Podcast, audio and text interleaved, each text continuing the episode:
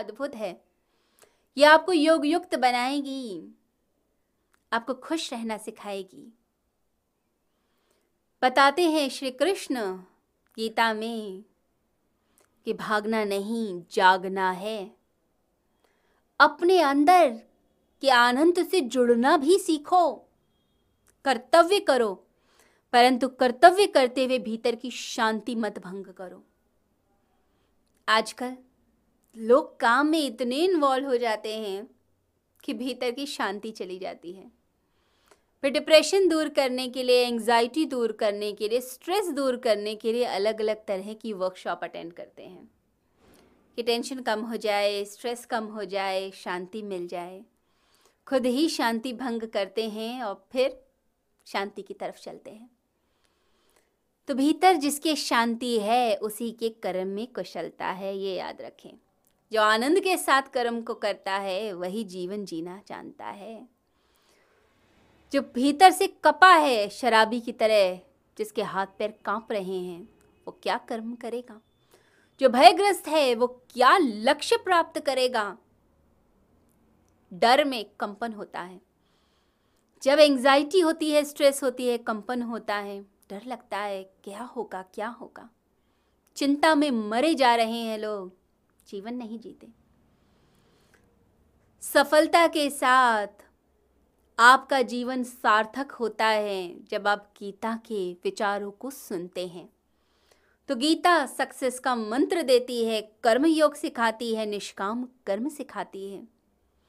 तो गीता के मार्ग को अपनाना सीखिए।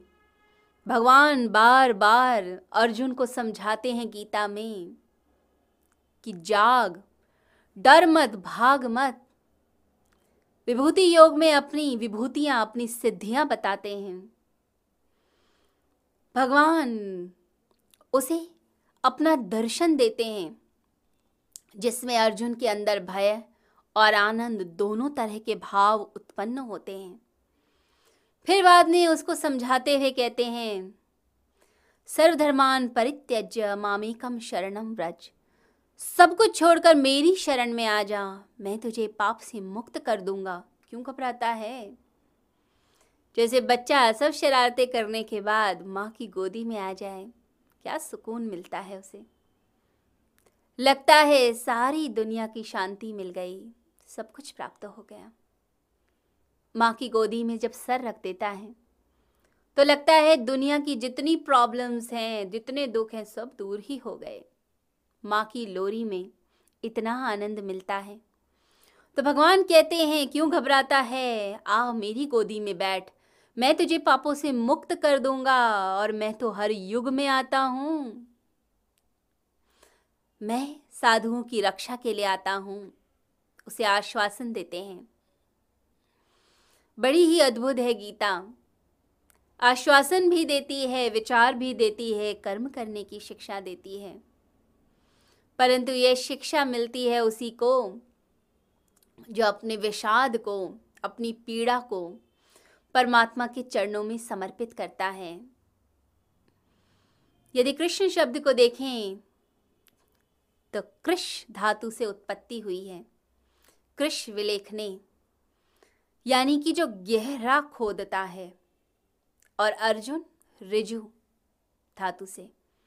तो जो सीधा है, सरल है तो जिसका मन सीधा सरल होगा, जो कपट नहीं रखेगा, तेज़ी नहीं रखेगा, भगवान उसके अंदर गहराई से अच्छे विचारों को, अध्यात्म को खोद कर देते हैं। ज्ञान की गहरी खुदाई हो सकती है। तो गीता में भगवान वे विचार दे पा रहे हैं, क्योंकि अर्जुन ने समर्पण किया। इसीलिए जो पहला अध्याय है, उसे विषाद योग कहा जाता है। तो सरलता के साथ अपने विषाद को भी परमात्मा के चरणों में चढ़ा दीजिए। सब कुछ परमात्मा को दे दीजिए। फिर आपका विषाद भी योग बन जाएगा। आप योगी बन जाएँगे। कृष्ण, अंत समय में बाजी संभालते हैं। अर्जुन को संभाल लेते हैं। उसकी पीड़ा को समझ जाते हैं कृष्ण। ऐसा समझने वाला गुरु मिले। तो शिष्य चमत्कार कर सकता है। जैसे विवेकानंद को रामकृष्ण परमहंस मिले तो विवेकानंद ने चमत्कार कर दिया। पूरे विश्व के अंदर चमत्कार। ऐसे ही अर्जुन को कृष्ण मिले। तभी तो उसका विषाद योग बना।